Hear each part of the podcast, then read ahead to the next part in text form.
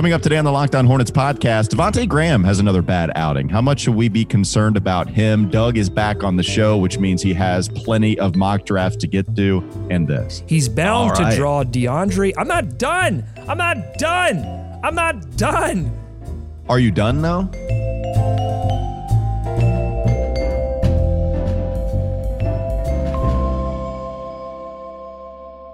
You are Locked On Hornets, part of the Locked On Podcast Network. Your team every day. In a minute, cuz we live. We live.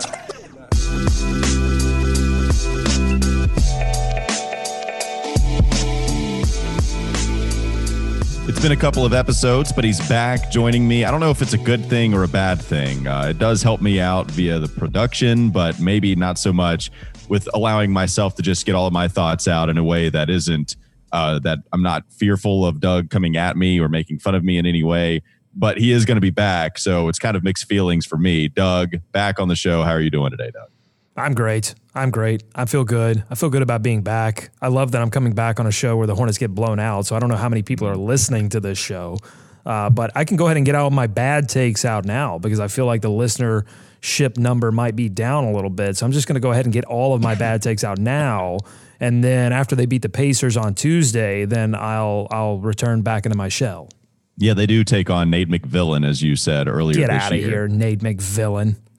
They did get destroyed by the Nets. It uh, all the good feelings came to an end after the three-game winning streak that the Hornets were enduring. The game against the Nets it came to a stop uh, in a big way. They get destroyed by the Brooklyn Nets in this one, one fifteen to eighty six. This happened on Saturday, and honestly, going into the locker room at halftime, only down 10, the way that they had played and had been really bad offensively, you were pretty surprised and maybe would have just taken that deficit and considering they were so bad. But then it was the second half where they were not able to keep up with the Nets, particularly the third quarter.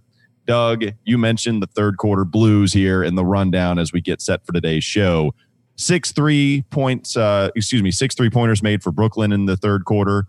Um, it's funny because there was some bad defense by Malik Monk, Miles Bridges, and Devonte Graham that led to dribble penetration. And I was watching Malik Monk as I often do because I love him.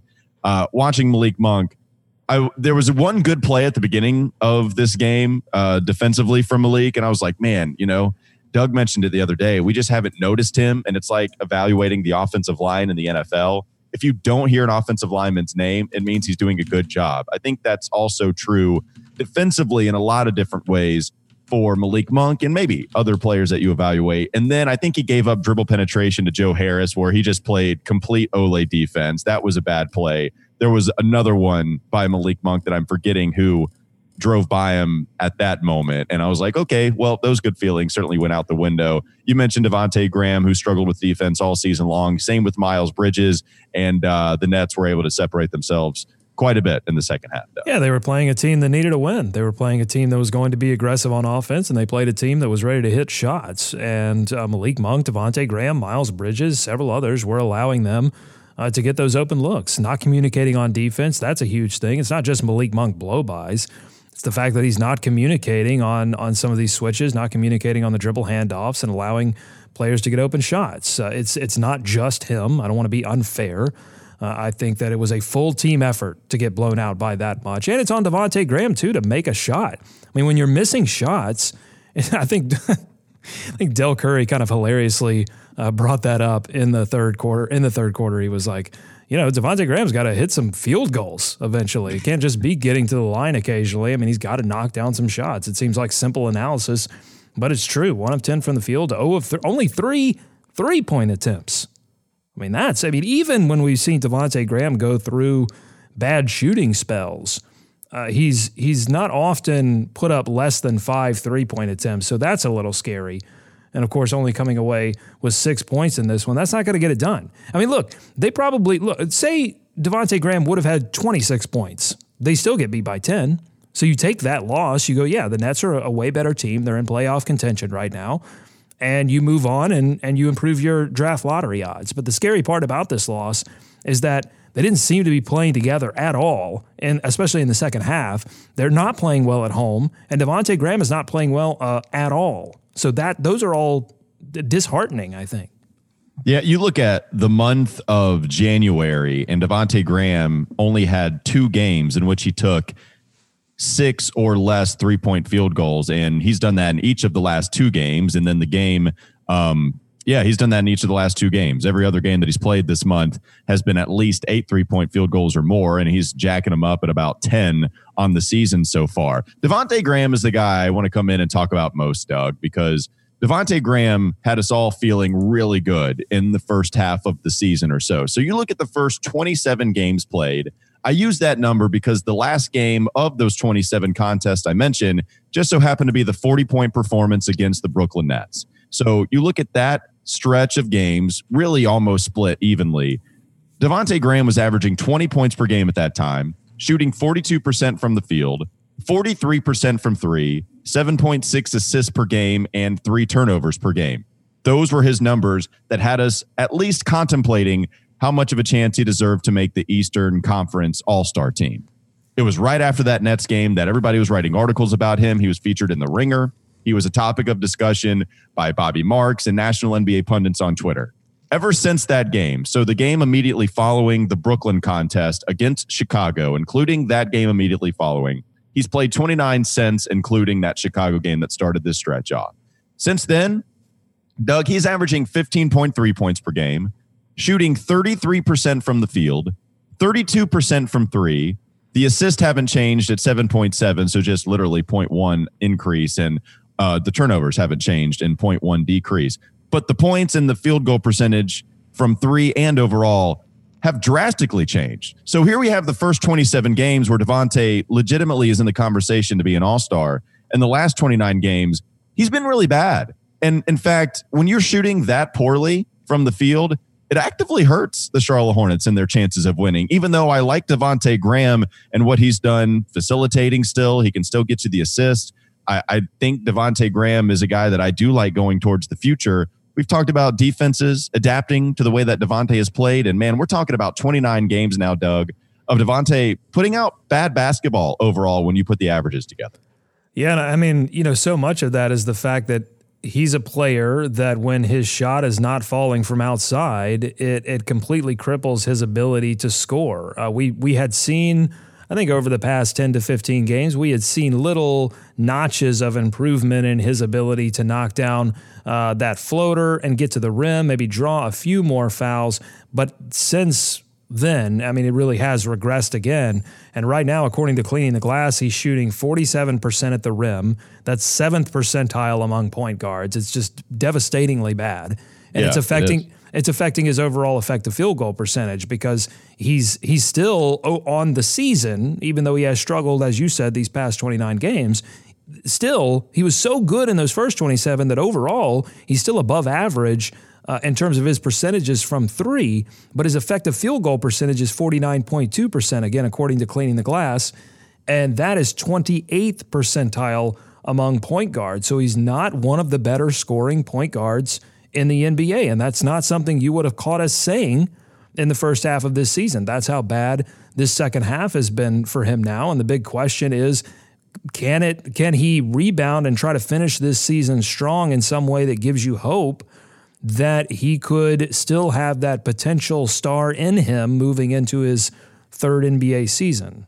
Yeah, right. I mean, evaluating Devonte Graham means that if you feel good about him, you put more stock in the first 27. If you don't, you put more stock in the first 29. And reality is, in two seasons now, where really we're going uh, a, a full season and then really two thirds of ano- another season for Devonte, we've got a good 27 game stretch from Devonte. That's what we have. And it doesn't mean that you have to be completely out on Devonte. I'm not.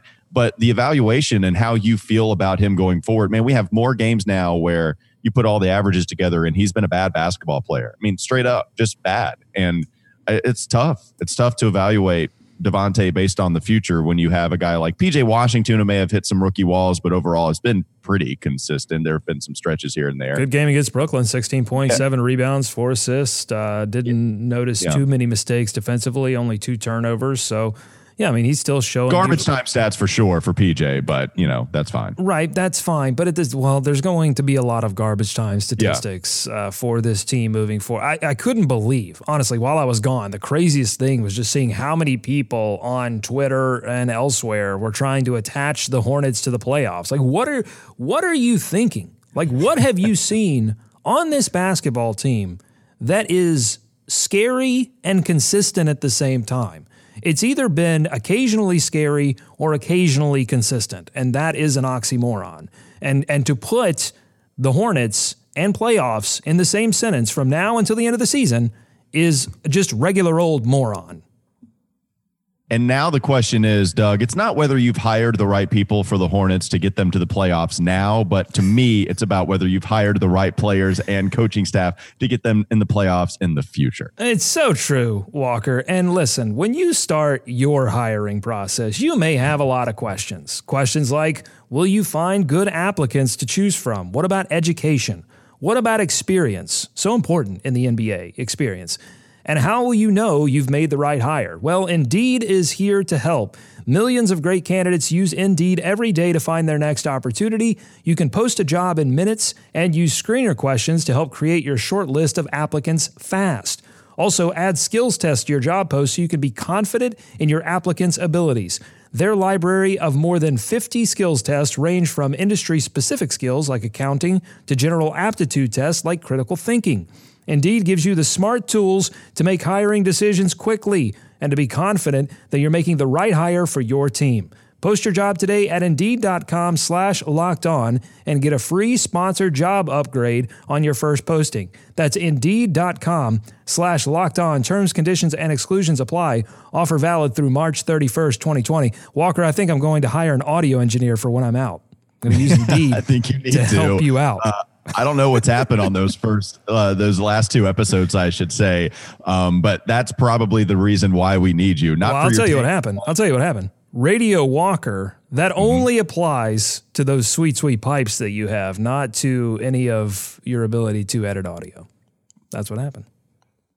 We talk about Malik Monk and continue the discussion on Devonte Graham next on the Locked On Hornets podcast. So excellently produced.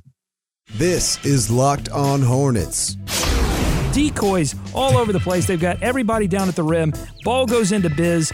They do like an XFL style where the wide receiver runs to the line of scrimmage, except it's with Devonte Graham. He picks up a foul. I don't care what you say, Nate McMillan. More like Nate McVillain. Get out of here. Quit whining about the officials. You got plenty of calls. The Hornets got a call at the end of the game. I thought it was fair. Hornets win.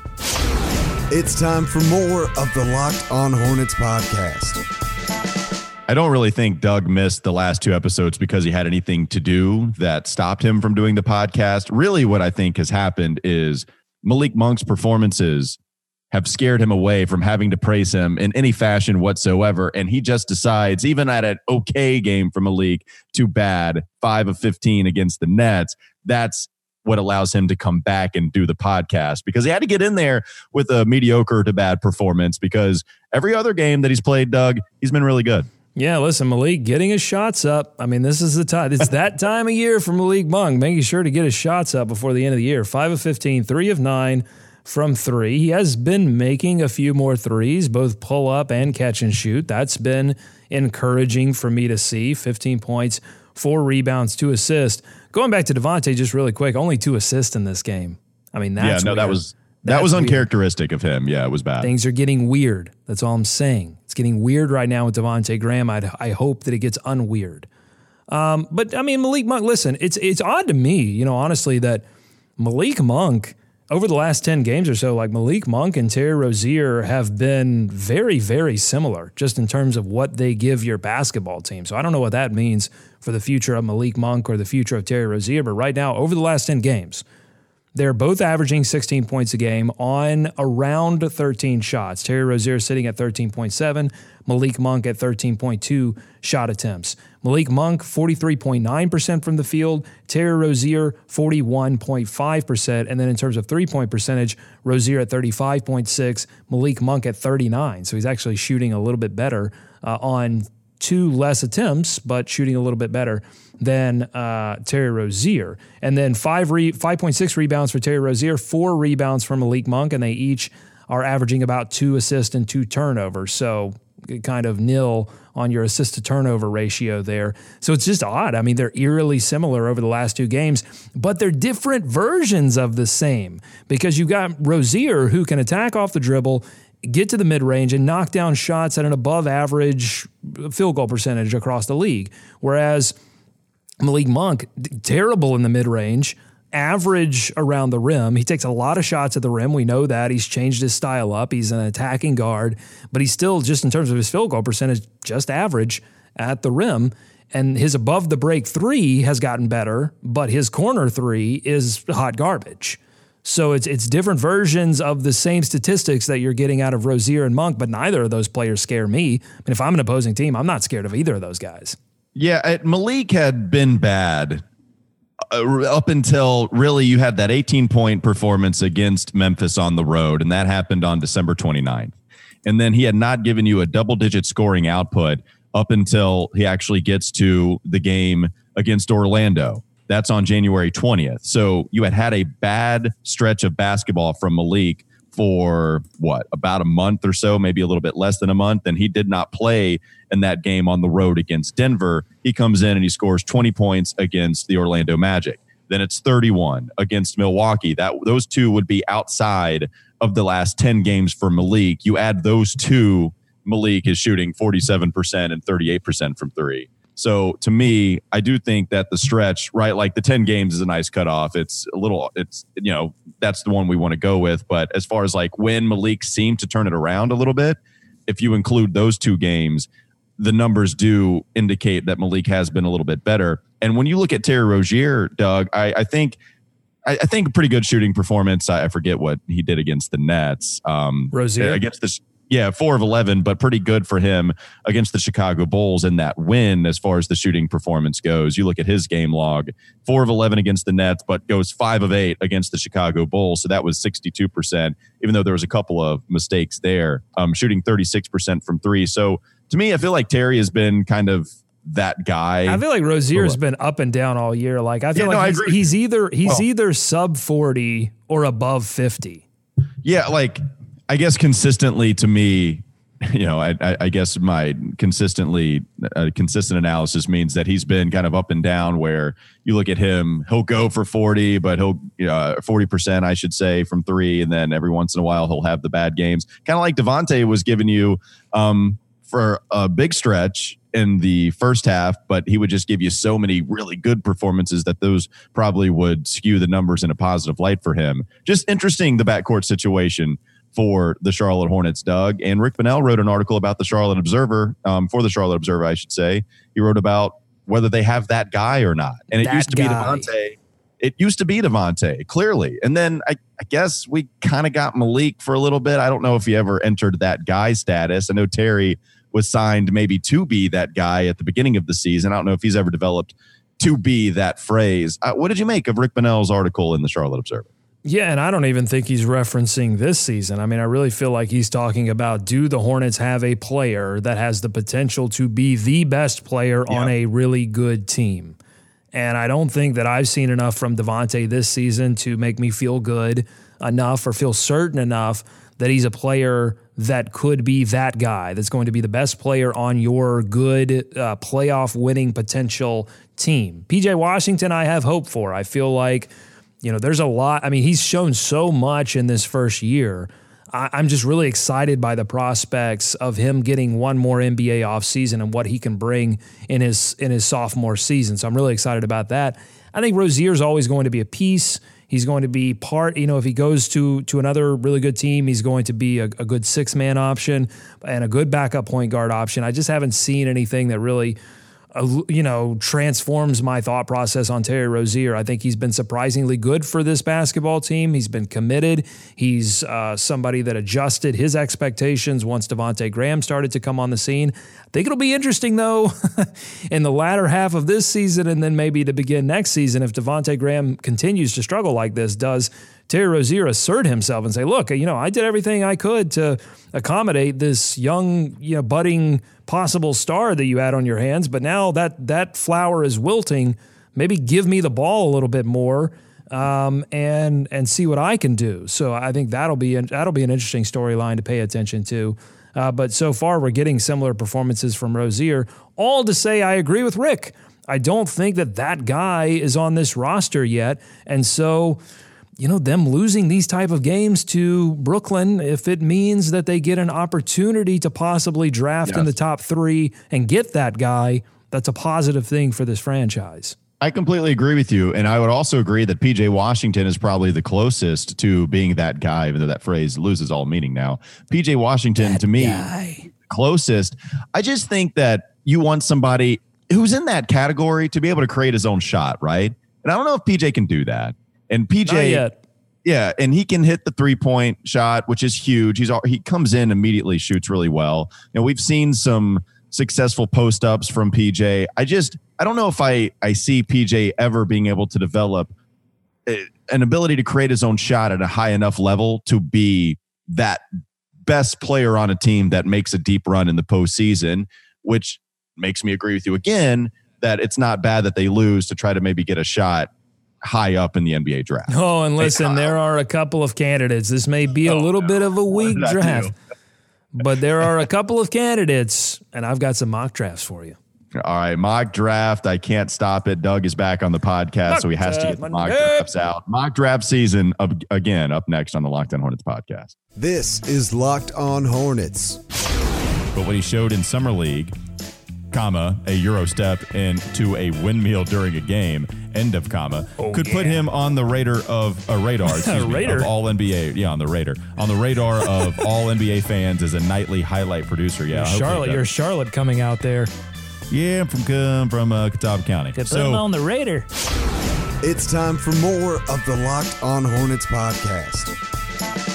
How many mock drafts are you going to take me through, Doug? Do you just have a handful since you've been gone a couple of days and you had the weekend to go off of as well? Like, how many do you have that you're going to infiltrate this podcast with? Not one, not two, not no, three, not four, not five. Okay, five. I've got five mock drafts. Do you really have five? I got Chinque five mock drafts to get to, and they are tasty. They are fresh out the oven. I'm not talking about mock drafts from two weeks ago. I'm talking about mock drafts from two days ago. I'm ready when you are. You're not going to save these. You're not going to save them throughout the week so you can just hit us subtly rather than just all at once. The haymaker, the Tyson Fury haymaker. We go first to tankathon.com where I've just hit the sim lottery button and I've got good no- news, folks. I've got good news too. Good news, folks. The Charlotte Hornets, they move up three spots. They're in the number four spot. You may be a little disappointed about that, but right now they got to lose a little bit more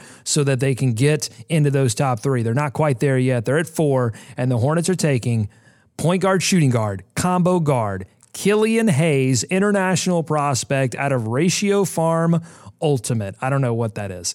Ratiopharm sounds it like it says ULM. I'm just going to assume that means Ultimate.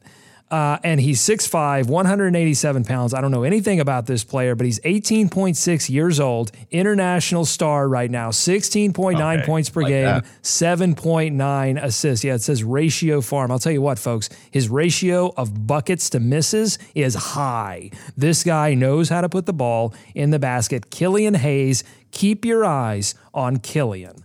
Okay, moving on in I feel like I need some music, you know. I need some like real pulsing, like I would like it.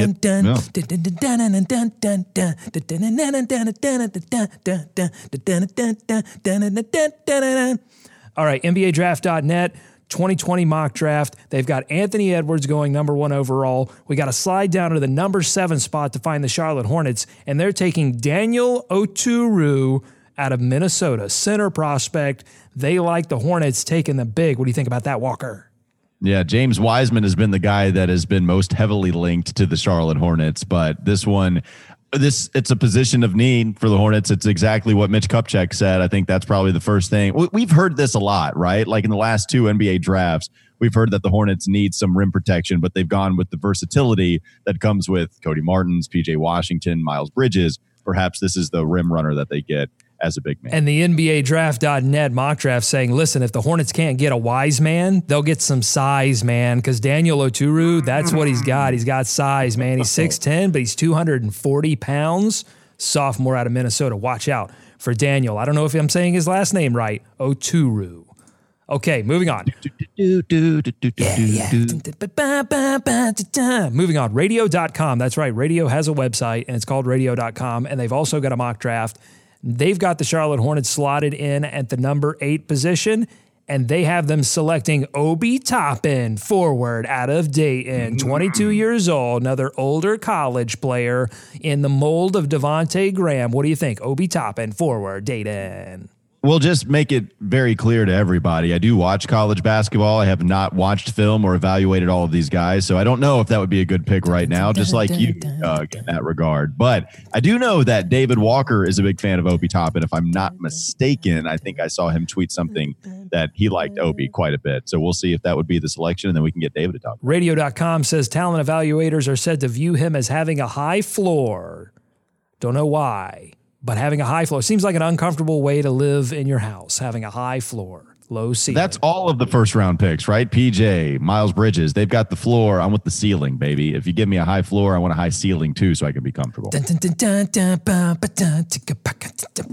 Okay, moving on. BlazersEdge.com has a mock draft out right now. Actually, it's just a it's just a mock draft of all of the mock drafts, and this has to only do with the Portland Trailblazers. Is this your favorite? Right? If this is a mock draft of all the mock drafts, did your mind get blown as soon as you've seen this? Well, the problem with this one is it's only it only has to do with the Portland Trailblazers, but they've got the Blazers. Gavoni right now has the Blazers looking to Washington forward Jaden McDaniels with the number 15 pick, but the Hornets probably going to be picking above number 15, so don't worry about that. They're that. trying to take our player in this draft. We have Jalen McDaniels. No, Jaden McDaniels. Oh, Jaden. Jaden. The D is the key.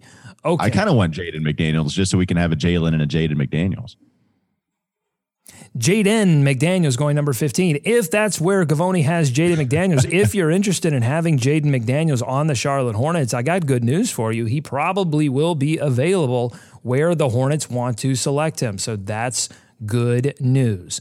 All right, let's get this over with. You have one more, right, Doug? I have one more. This comes from the Sixersense.com, a member of the fan sided blog community, number one overall. They also have Anthony Edwards. Edwards sticking right now at number one. No one wants to move off the Georgia prospect, that Georgia wing at number one. So if the Hornets are lucky enough, if the ping pong balls go their way, they could look. Could Anthony Edwards be that guy? Could he be the scoring wing that Mitch Kupchak says, I think we could use one of those? yeah, that was a strong take by Mitch Kupchak and what they might need in the next draft. Whoa! Whoa! Whoa! Whoa!